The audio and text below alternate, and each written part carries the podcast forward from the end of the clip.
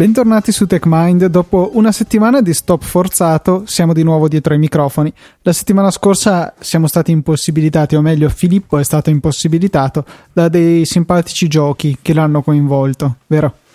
Sì, intanto ciao a tutti. Simpatici giochi, mh, mm, definizione completamente sbagliata di Luca questa volta perché non sono stati né simpatici né dei giochi. Perché, vabbè, spiegando brevemente la situazione, che può essere magari di interesse a qualcuno intenzionato appunto a cambiare operatore, io mi stavo accingendo a cambiare operatore di linea fissa a casa, cioè casa mh, mm, casa casa, non appartamento universitario, vabbè, eh, da Telecom eh, con il quale avevamo un contratto da tre anni, due anni e mezzo, non, non ricordo, a Fastweb che eh, proponeva un'offerta più interessante a un prezzo contenuto e soprattutto con una linea eh, più veloce.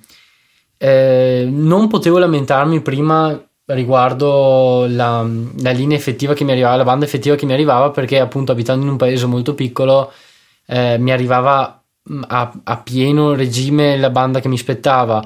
Però se mi veniva proposto di più, perché non, non tentare l'upgrade? Beh, vabbè.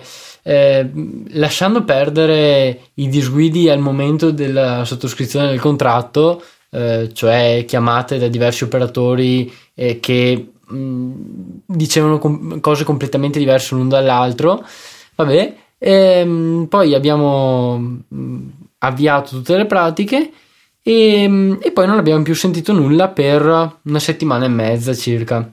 Dopodiché, mentre io ero eh, all'università, appunto, eh, i miei genitori mi hanno informato che non funzionava più internet e quello che era successo era, era praticamente che Telecom aveva staccato il servizio perché eh, teoricamente saremmo mh, mm, già dovuti essere sotto copertura Fastweb. Bene, questo era in parte vero, ma in parte no, perché il modem necessario al funzionamento della linea, sia voce che, mh, mm, che DSL, che quindi che connessione, Esatto, beh, dati è più per il 3G, però vabbè. Ehm, il modem appunto non era ancora arrivato. Eh, qui tra varie chiamate a appunto diversi operatori, eccetera, veni, mh, ci venivano sempre date informazioni diverse, tipo il modem è partito, no, il corriere deve ancora prenderlo in consegna, mh, con discrepanze appunto abbastanza gravi e fino a quando non ho contattato il supporto attraverso Twitter che mh, mm, è, si è rivelato più competente, molto più competente e capace eh, di quello tradizionale mh, mm, disponibile al telefono. E, mh, mm, e vabbè eh, sta di fatto che dopo qualche giorno è arrivato il modem e ora funziona tutto però il risultato è che sono rimasto senza internet per la bellezza di 9 giorni la cosa e... simpatica è stato l'effetto che ha avuto il numero di follower, perché tu giustamente ah, hai sfruttato il tuo account istituzionale, Filippo Biga, che quanti follower ha? Eh, attorno ai 15.000 mm, più o meno. Sì. Eh, poi Fastweb in realtà non è che era molto cosciente del fatto che la maggior parte di questi esatto. 15.000 non sono italiani, non sono eh, interessati alla questione, però sicuramente è un numero che gli ha fatto prendere un po' di paura e hanno provveduto rapidamente a sistemarti il servizio. Beh, eh, sì, eh, penso che mh, mm, sia stato di qualche importanza il numero di followers, però eh, la cosa che mi ha fatto più, mh, mm, non dico arrabbiare, però un po', mi ha un po' seccato è che una volta contattato il supporto che ha risposto velocissimamente hanno detto abbiamo preso in carico la sua richiesta e verrà ricontattato tra 48 ore. Il problema è che 48 ore vuol dire due giorni, vuol dire anzi voleva dire tre perché era venerdì, quindi di sicuro non mi avrebbero contattato di domenica. Eh, cioè si allungava ancora di più la questione. Per fortuna, dopo un tweet pubblico, mi hanno contattato subito, eh, cioè hanno contattato subito il cellulare di mia mamma. E, mm, e vabbè, eh, sta di fatto che ora abbiamo eh, Abemus Lineam, eh, come potremmo dire, ecco, e, e si è effettivamente più veloce cioè mi arriva una 10 mega circa, La, 11. L'altra cosa che avevo trovato carina, che mi avevi raccontato, era il fatto che tu giustamente con internet più o meno ci lavori, eh, per cui ne hai bisogno e avevi pensato, beh, io potrei magari procedere per vie legali e avresti potuto ricevere un ricco risarcimento. Eh, beh, sì, il problema è che eh, in qualsiasi caso mi è stato spiegato da gente che ne sa molto più di me, eh, anzi gente che lo fa per lavoro appunto, che mm, sarebbe stato molto difficile ottenere un risarcimento vero e proprio senza cause, non dico decennali, ma quasi, cioè di una durata mm, consistente. Proprio perché eh, ovviamente Fastweb in quanto azienda eh, si eh, cerca di proteggersi da questo tipo di disguidi mh, mm, attraverso clausole vessatorie nei contratti che fa stipulare le persone penso sia abbastanza normale, lo facciano tutti e di sicuro non sono da denigrare per questo, eh, però sì, ecco, alla fine non, non ho fatto nulla e non penso farò nulla anche perché mh, mm, non, diciamo non me la sento di, di, impegnare altro tempo per questa questione. Sì, mi avevi parlato di cifre funamboliche tipo 5 euro al giorno, per cui sì. per una decina di giorni facevano 50 euro a fronte di un impegno enorme per cercare di riscuoterli, non ne valeva no, la pena. No, esatto, anche perché poi ho scoperto che anche questo potrebbe essere interessante se avete... Eh, non so, disguidi col vostro operatore di qualsiasi tipo, disguidi gravi ovviamente. Ho scoperto che esiste un, un organo giudiziario, anzi non so se può essere definito così, mi perdonino i giuristi, ma mm, è l'unica definizione che riesco a, a giustificarmi, vabbè, una specie di organo giudiziario denominato Corecom che mm, è proprio, um, cioè si concentra proprio su tutti i problemi che riguardano le telecomunicazioni, eh, quindi appunto disguidi con gli operatori, eh, con tutti i fornitori di servizi di linea, eccetera e c'è una sede per regione, eccetto in Lombardia, che ce ne sono due.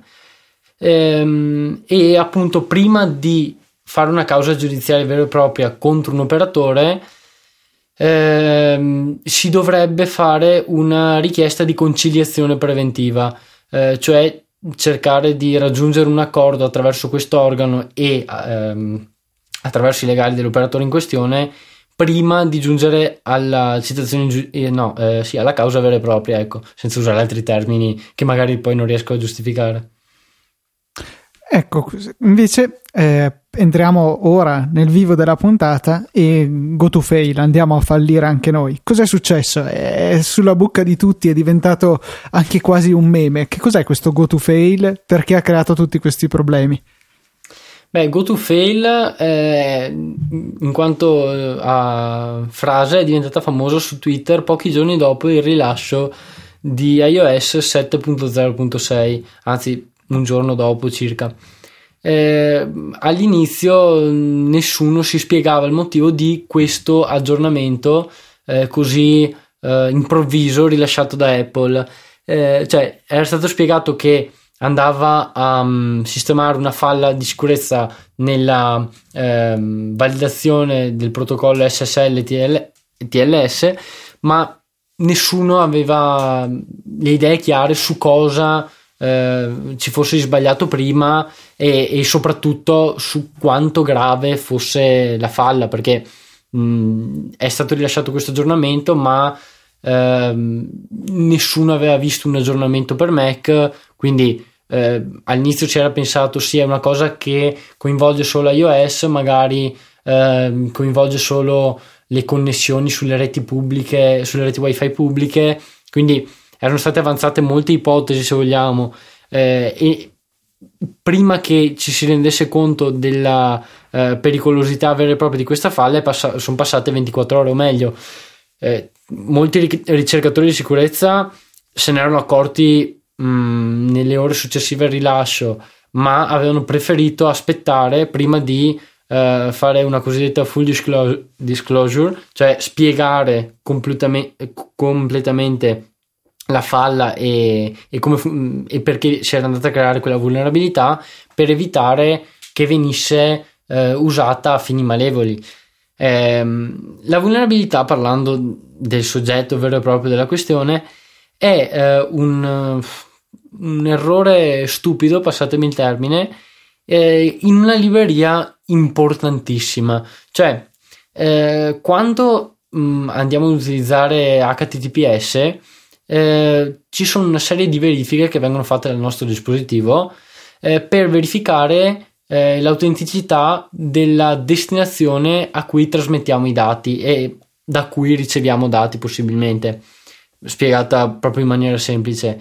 Ovviamente bisogna effettuare delle verifiche per mh, mm, assicurarsi che eh, questa entità eh, sia veramente chi dice di essere, cioè eh, se Luca mi invia dei dati in maniera sicura, io devo verificare e quindi pretende una risposta di dati eh, altrettanto sensibili e mh, cifrati in maniera sicura, io devo verificare che eh, Luca sia veramente chi dice di essere, altrimenti potrei inviare dati a una persona che io credo essere Luca, ma che in realtà è una persona qualsiasi che vuole intercettare le mie comunicazioni.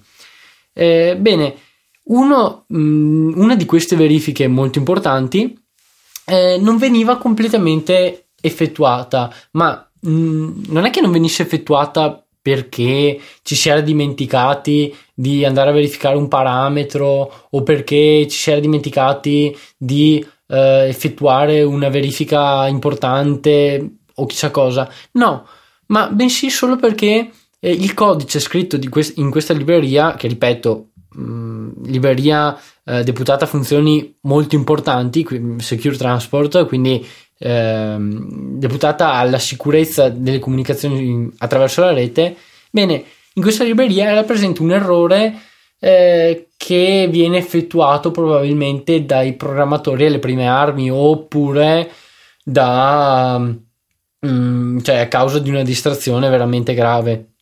Mm, e adesso arriviamo anche a spiegare il perché della, della famosa frase good to fail. Beh, eh, se apriamo, eh, cioè se andiamo a leggere il, il codice sorgente mm, che, che, ha causato mm, il bug, ecco, no, nel quale era presente il bug, eh, troviamo nella funzione ehm, SS, SSL Verify Sign Server Key Exchange eh, una serie di verifiche di un hash eh, SHA-1 eh, che veniva aggiornato con dei dati eh, e allo stesso tempo veniva verificato il risultato dell'operazione di aggiornamento. Se andava a buon fine era tutto a posto, se eh, veniva ritornato un errore ci si spostava una sezione del codice eh, denominata fail. Beh, da allora, cui appunto il famoso go to fail. Sì, esatto. Eh, spieghiamo meglio questo concetto della sezione di codice. Eh, è, penso sia un po', un po', complesso spiegarlo a chi non ha un, uh, almeno alcune basi di C o C++, però uh, cercheremo di, di, farlo capire nella maniera più semplice possibile. Intanto chiedo a Luca di pensare un esempio dei suoi, mentre io lo spiego a modo mio. D'accordo, metto al lavoro il cervellino. Bravissimo. Um, allora, praticamente uh, in C è possibile dichiarare dei punti nel codice a cui è possibile saltare attraverso dei label, cioè delle etichette eh, che vengono contrassegnate da nome etichetta due punti, blocco di codice da eseguire quando si salta a quell'etichetta. Eh, quindi se io ho um, un, um, un blocco, una funzione, all'interno di questa funzione posso avere Um, ad esempio due um, etichette, due, due, sezioni marcate da, da, questi due nomi. Una è la funzione, è l'etichetta um, è andato tutto bene, se vogliamo chiamarla così, cioè um, pass ad esempio, l'altra è l'etichetta fail, cioè qualcosa è andato storto, eh, ritorniamo un errore. Eh, beh, allora eh, io faccio il mio, il mio bel if, cioè la mia condizione eh, booleana se è vera mh, mm, la verifica è stata uh, superata, quindi posso andare uh, al, um, al, pass, cioè uh, è andato tutto bene, eh, altrimenti mi sposto all'etichetta fail dove ritornerò un errore. Mm, quindi questo è per spiegare come funzionano eh, il label, il label eh, su, um, in, in, C, nel linguaggio C. Eh, lo stesso si applica a C++, ad esempio. Beh, eh, in questa funzione, eh, nella quale era contenuta, vulner- contenuta la vulnerabilità, Apple aveva un'etichetta alla fine della funzione che eh, denominava, cioè che definiva un blocco di codice nel quale eh, vengono, eh, viene, vengono liberate delle zone di memoria precedentemente allocate, quindi per ridare al sistema operativo eh, tali risorse, e viene ritornato il risultato eh, contenuto eh, in una variabile denominata R, che sta per errore. Beh, eh, allora, questa etichetta viene raggiunta in qualsiasi caso, anche se eh, niente mh, mm, va storto. Cioè, mi spiego meglio. Questa etichetta è esattamente alla fine della funzione. Se tutte le verifiche vanno a buon fine, nella variabile R il valore in quel momento cercate di seguire bene il passaggio, è zero, cioè Quindi, che significa tutto ok. okay. Facciamo esatto. che il valore è proprio tutto ok, non preoccuparti, procedi. Esattamente. Quindi eh, alla fine della funzione è giusto liberare zone di, eh, quelle zone di memoria e ritornare il risultato R, perché eh, se tutte le verifiche sono andate a buon fine, um, in R c'è zero, cioè c'è tutto ok, vai avanti, non è successo niente, cioè è tutto a posto. Bene, eh, questo è teoricamente giusto se tutte le verifiche vengono effettuate. E perché... tutte quante passano, cioè vuol dire che nessuna trova un problema, perché quando si stabilisce una connessione SSL sono molti fattori da andare a controllare, e il certificato è valido, e il certificato non è scaduto, eccetera, eccetera. E, esattamente, quindi eh, come stavo dicendo, questa assunzione è giusta se eh, tutte le verifiche vengono effettu- effettivamente eh, computate, cioè vengono eseguite tutte le verifiche e quindi eh, dai la prima verifica, bene, tutto a posto e in R c'è tutto a posto, cioè c'è tutto ok, vai avanti. Seconda verifica stessa cosa, quindi in R c'è ancora tutto ok, vai avanti e via così fino all'ultima. Beh, al termine della terza verifica del secondo blocco di verifiche eh, senza spiegare troppi dettagli riguardo al fatto che si usasse R6 o meno, eh, o ACD6, eh, ACD, eh, no, ACDHA, vabbè, eh, o meno, vabbè, e mh, mm, c'erano due eh, istruzioni di saltare all'etichetta fail dopo una di queste verifiche. Qual è il problema? Uno potrebbe pensare. Beh, allora, la prima istruzione non crea problemi, cioè la prima istruzione viene considerata sotto, eh, cioè viene considerata un blocco logico da eseguire nel caso in cui la condizione booleana eh, posta all'interno eh, dell'operatore if sia ehm, verificata, quindi nel caso in cui l'errore sia diverso da zero, quindi significa la, un'operazione di aggiornamento dell'hash di cui parlavamo prima non è andata a buon fine. Vuol dire sì, l'errore è diverso da zero, l'errore è presente, salviamoci quale errore è e andiamo a fail. Eh, qua il problema è, cioè, è reso peggiore dal fatto che non sono state usate le parentesi graffe a seguito dell'if, quindi non hanno specificato esplicitamente dove cominciano e dove finiscono le azioni da eseguire qualora il controllo abbia successo e in questo caso successo significa che c'è un problema. Eh, quindi se queste graffe non ci sono, eh, in accordo alle specifiche del C, viene eseguita solamente la prima linea che eh, segue esatto. l'if.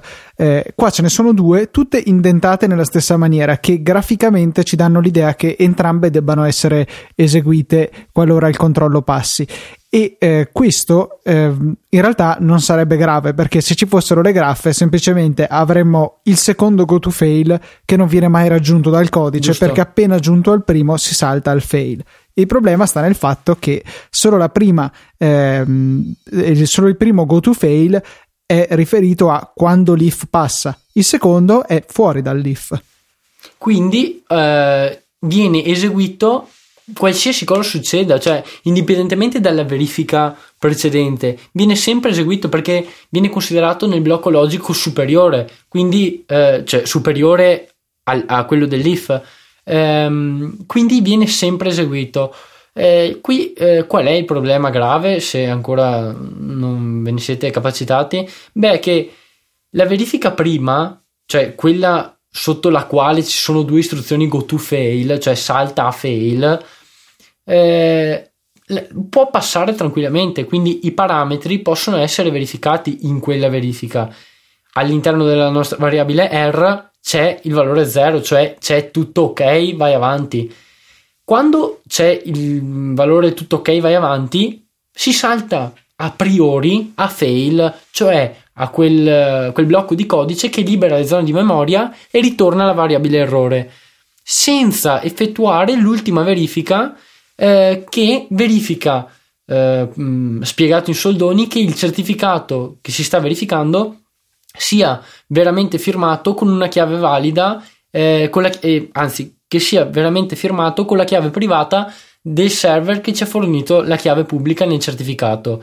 Quindi eh, basta usare un certificato valido, cioè ehm, basato su una catena detta proprio in termini eh, tradotti uno a uno dall'inglese, basato su una catena valida, cioè quindi rilasciato da una certificate authority eh, valida mh, e che il certificato non sia scaduto. Ma poi eh, non è necessario praticamente firmare eh, tutto, tutte le, le, richieste che vengono dopo, oppure si possono firmare con una chiave privata diversa da quella legata alla chiave pubblica spiegata nel certificato. Cioè, giusto um, per capire, io potrei cercare di impersonare google.com spedendogli il certificato che uso per Easy Podcast.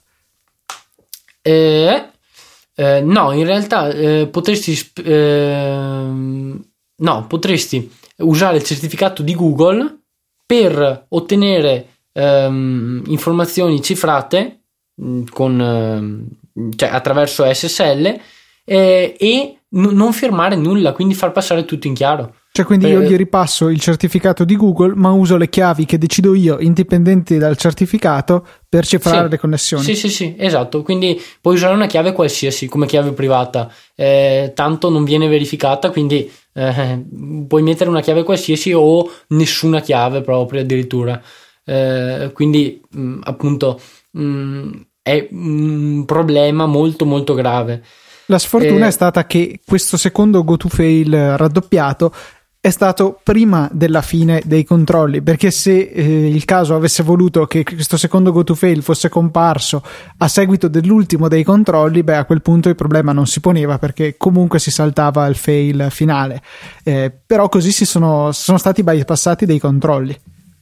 Eh, sì esatto. Cioè se fosse stato mh, mm, eh, all'ultimo eh, sarebbe eh, si sarebbe andati a fail lo stesso ma eh, anzi adesso sto cercando il codice mh, mm, de- mh, mm, che contiene l'errore e eh, perché non vorrei dire una cavolata.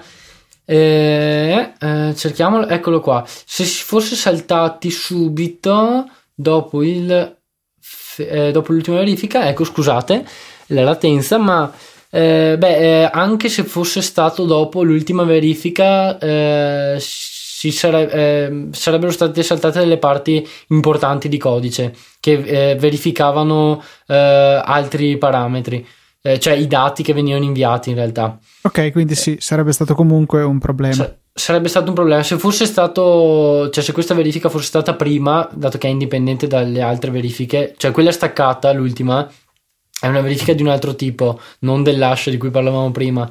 Se questa fosse stata in cima, cioè prima della verifica dell'hash, e poi um, ci fossero state le altre, il go to fail fosse stato dopo l'ultima, non, sa- non sarebbe successo niente perché, come abbiamo spiegato prima, eh, nonostante il nome che è uh, misleading mm, in italiano, eh, eh, de- ti depista che esatto anche a me non brut- viene bruttissimo inglesismo però scusatemi spero mi scuserà Federico um, no ma Federico vabbè. è contento di questi inglesismi gratuiti eh, ah eh, Federico è contento non... ah no. sei, sei, te che non... io, io li odio Ah, ok, perfetto. Allora spero Quindi ti uccido finita la puntata. Adesso mi servi perché dobbiamo completare dopo. Ok, ottimo. Troverò qualcun altro per la settimana prossima quindi mm, dopo ricordatemi che vi saluto per bene.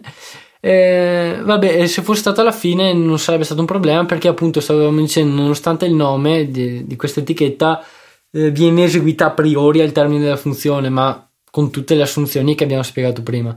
Ultima cosa che mi premeva spiegare eh, è che questo non è un problema del GoTo, cioè ehm, sì, sembro l'avvocato del diavolo, ma chiunque abbia un, se, seguito un corso di programmazione di base o informatica generale dove insegnano C, C++, eh, avrà sentito ripetersi molte volte non usate mai i GoTo perché sono il male.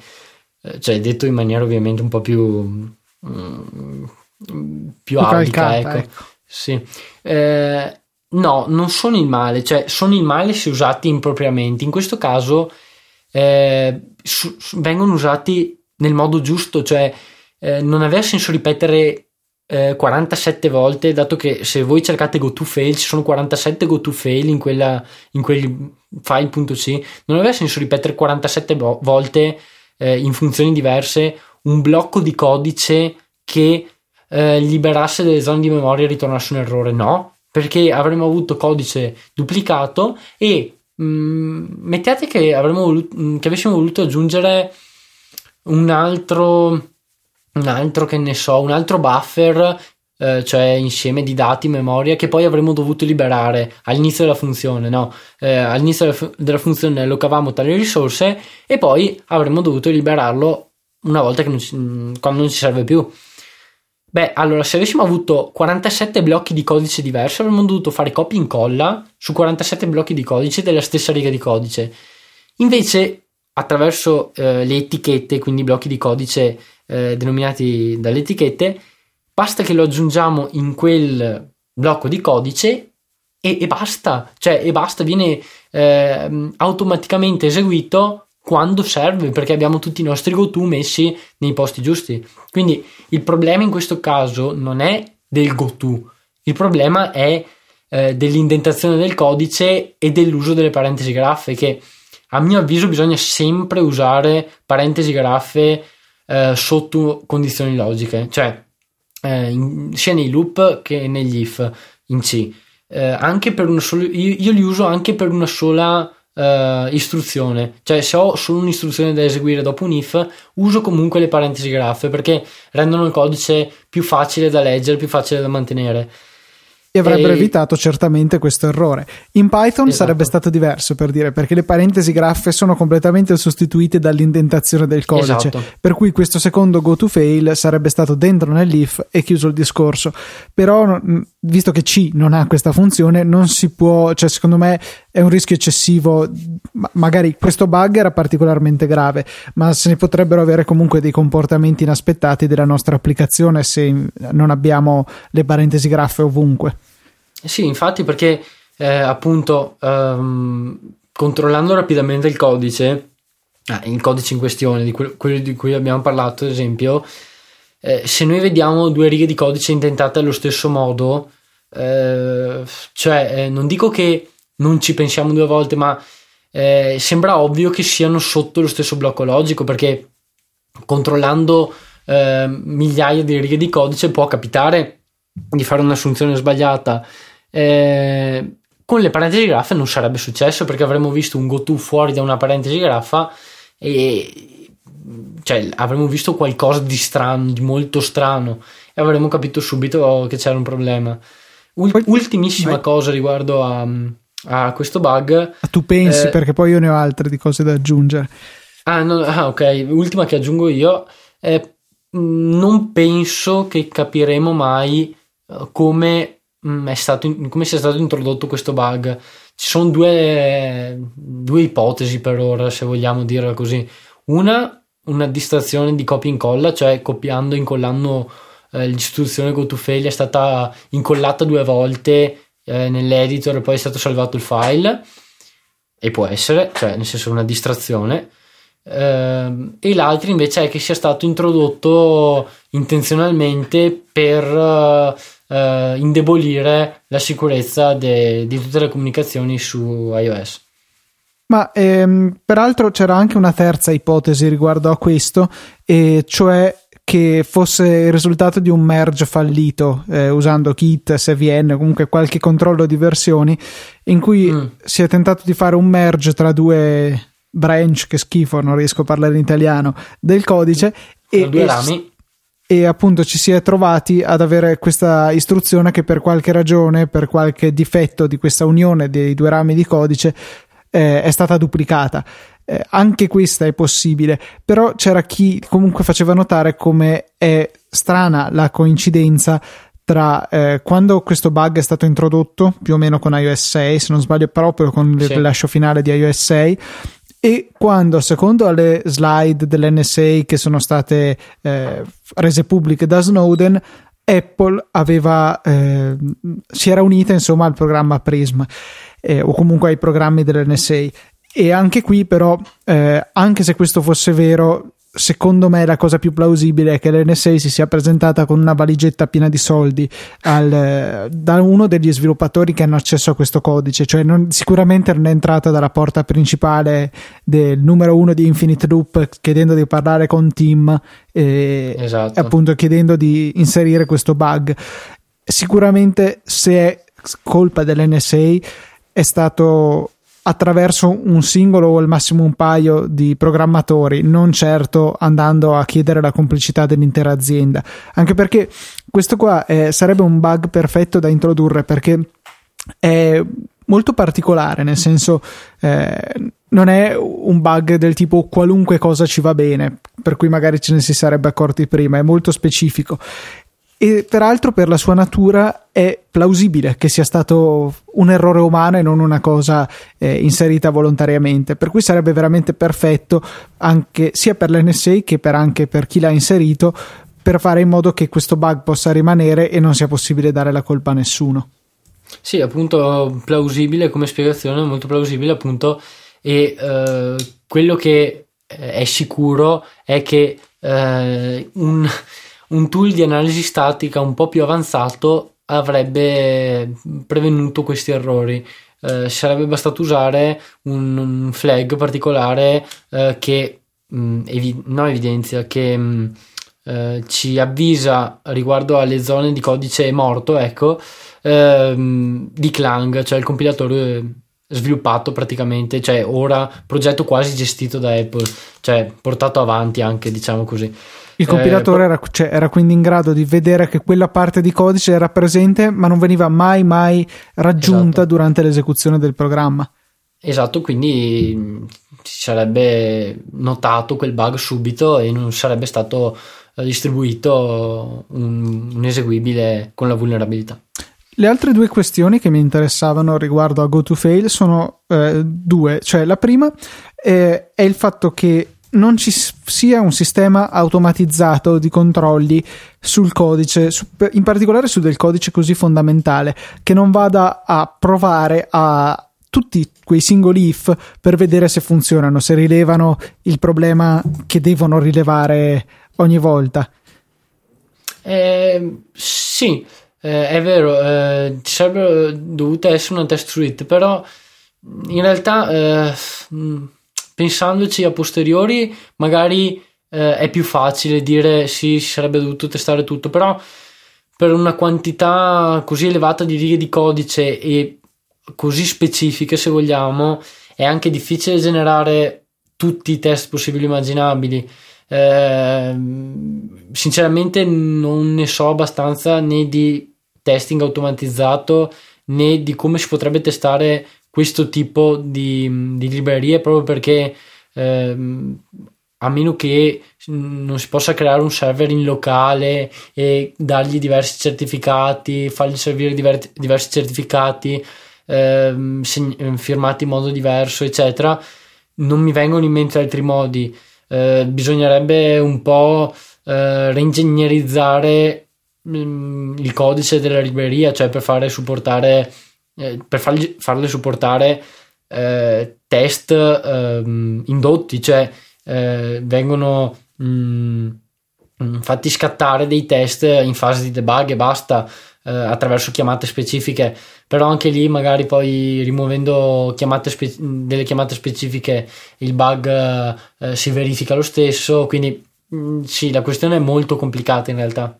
Sì, mi stupisce solo ecco che per una libreria così fondamentale da cui dipende credo tutto sommato buona parte della sicurezza, magari non del sistema operativo, ma delle comunicazioni che questo ha con l'esterno, sarebbe opportuno spendere tempo e risorse nella, nel loro testing sì, sì. più approfondito. E l'altra cosa riguarda il fatto che per iOS il, c'è stato abbastanza in fretta il fix, eh, mm-hmm. invece per OS X abbiamo aspettato 4 giorni ulteriori.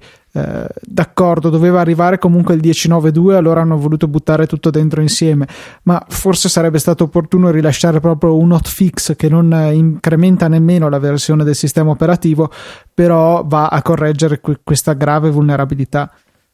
Sì, solo che Apple, che io mi ricordi, non ha mai rilasciato delle funzioni, sì, delle funzioni, degli aggiornamenti eh, 10.n.m.k, cioè con un'altra sottoversione. No, ma infatti io non avrei nemmeno cambiato la versione. Come c'era stato quel fix più o meno di emergenza per mail, che mail generalmente viene con gli aggiornamenti del sistema operativo, quello lì non era stato toccato. Mi pare che fosse ai tempi del 10.9.0 e rimaneva 10.9.0. Ah, ecco, vabbè, eh, non so se sarebbe stato possibile farlo per una libreria di sistema, però sì, di sicuro Apple avrebbe avuto un modo di inviare l'update a tutti e farlo scaricare a priori, subito. E, cioè, avrebbe dovuto fare così proprio perché eh, la vulnerabilità mh, alcune persone hanno detto è molto difficile da sfruttare. No, eh, in qualche ora è facile scrivere un programma che vada a fare il man in the middle eh, di tutte le comunicazioni su una rete pubblica. Eh, cioè è molto facile da sfruttare proprio perché non richiede conoscenze particolari se non come ottenere un certificato SSL eh, e firmare delle richieste con chi abbia piacere, ma sono cose che possono essere fatte con delle suite che sono di dominio pubblico eh, e open source, quindi mm, non richiede eh, abilità troppo elevate o particolari.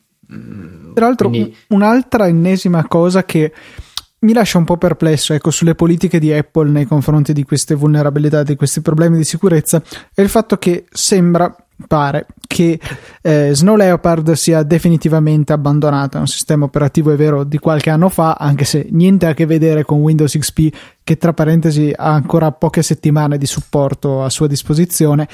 Ehm, cioè, non, Apple non ha detto niente, non c'è una tabella sul sito che dice il sistema operativo X è supportato fino alla tal data, dopodiché arrivederci, aggiornate o peggio per voi.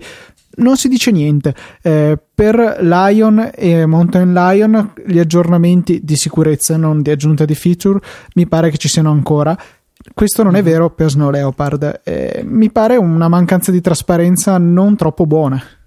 Eh sì, è vero, però un po' la politica generale di Apple di dopo un po' considerare qualcosa eh, obsoleto senza, eh, senza, aggiornam- eh, aggiorn- senza annunci pubblici più che altro. Esatto, e questo è il problema perché liberissimi, cioè è corretto che dopo un certo periodo di tempo il sistema non sia più supportato, però mi aspetterei di almeno saperlo se, ho, se sto usando un sistema che non è più eh, protetto da nuove minacce, mi basterebbe semplicemente saperlo, ecco, no? non pretendo che continuino a rilasciare gli aggiornamenti. Sì, quello è vero. E tra parentesi, comunque, riguardo eh, cioè, questo discorso è vero in generale, non per questa vulnerabilità, perché questa vulnerabilità è stata introdotta nel codice teoricamente, cioè mh, stando a confronti di date, eh, nel codice presente in 10.8. qualcosa, quindi... Ah, io ero convinto che fosse in Mavericks e basta addirittura. No, no, no, no 10.8. Eh, solo che altra cosa che Apple, che Apple piace fare, eh, no, eh, il codice open source, mh, cioè dei componenti i componenti di cui Apple deve rilasciare il sorgente eh, non vengono in realtà sempre resi pubblici. È un po' random anche questa politica, cioè mh, mm, ad esempio il codice open source per iOS 7.01 mm, anzi no 7.0 è stato rilasciato mesi dopo eh, anche quello per iOS 6.1.3 abbiamo dovuto attendere diversi mesi, cioè eh, nell'ordine di 5-6 mesi se non sbaglio, che è una quantità di tempo assurdo, eh, secondo le licenze del codice open source che viene utilizzato dovrebbe essere pubblicato in contemporanea al rilascio del binario, ecco. Sì, Però, mancanza di trasparenza proprio. Quello sì. Bene, direi. Ah, ultima cosa, un piccolo suggerimento. Se avete il dubbio, avete aggiornato, non avete aggiornato, o andate a vedere che versione del sistema operativo avete, o andate su gotofail.com. Incredibile che fosse ancora libero questo nome di dominio. Hanno messo su un piccolo test che vi permette di fare la verifica e appunto saprete se il vostro sistema è vulnerabile. Piccola nota, le beta di iOS 7.1 sono vulnerabili, per cui se ce ne avete una sul vostro dispositivo, occhio, ecco, magari se dovete fare acquisti online, usatene un altro. Esatto, oppure ripristinate e tornate ad iOS 7.0.6 eh, che potete farlo, cioè mh, mm, potete tornare indietro all'ultima versione pubblica eh, e, e usate quella, fine. Benissimo. Questo chiude la nostra puntata. Come sempre, feedback a @techmindpodcast eh, basta, è Mind Podcast. E, e niente, ci sentiamo la settimana prossima. Un saluto da Luca e da Filippo.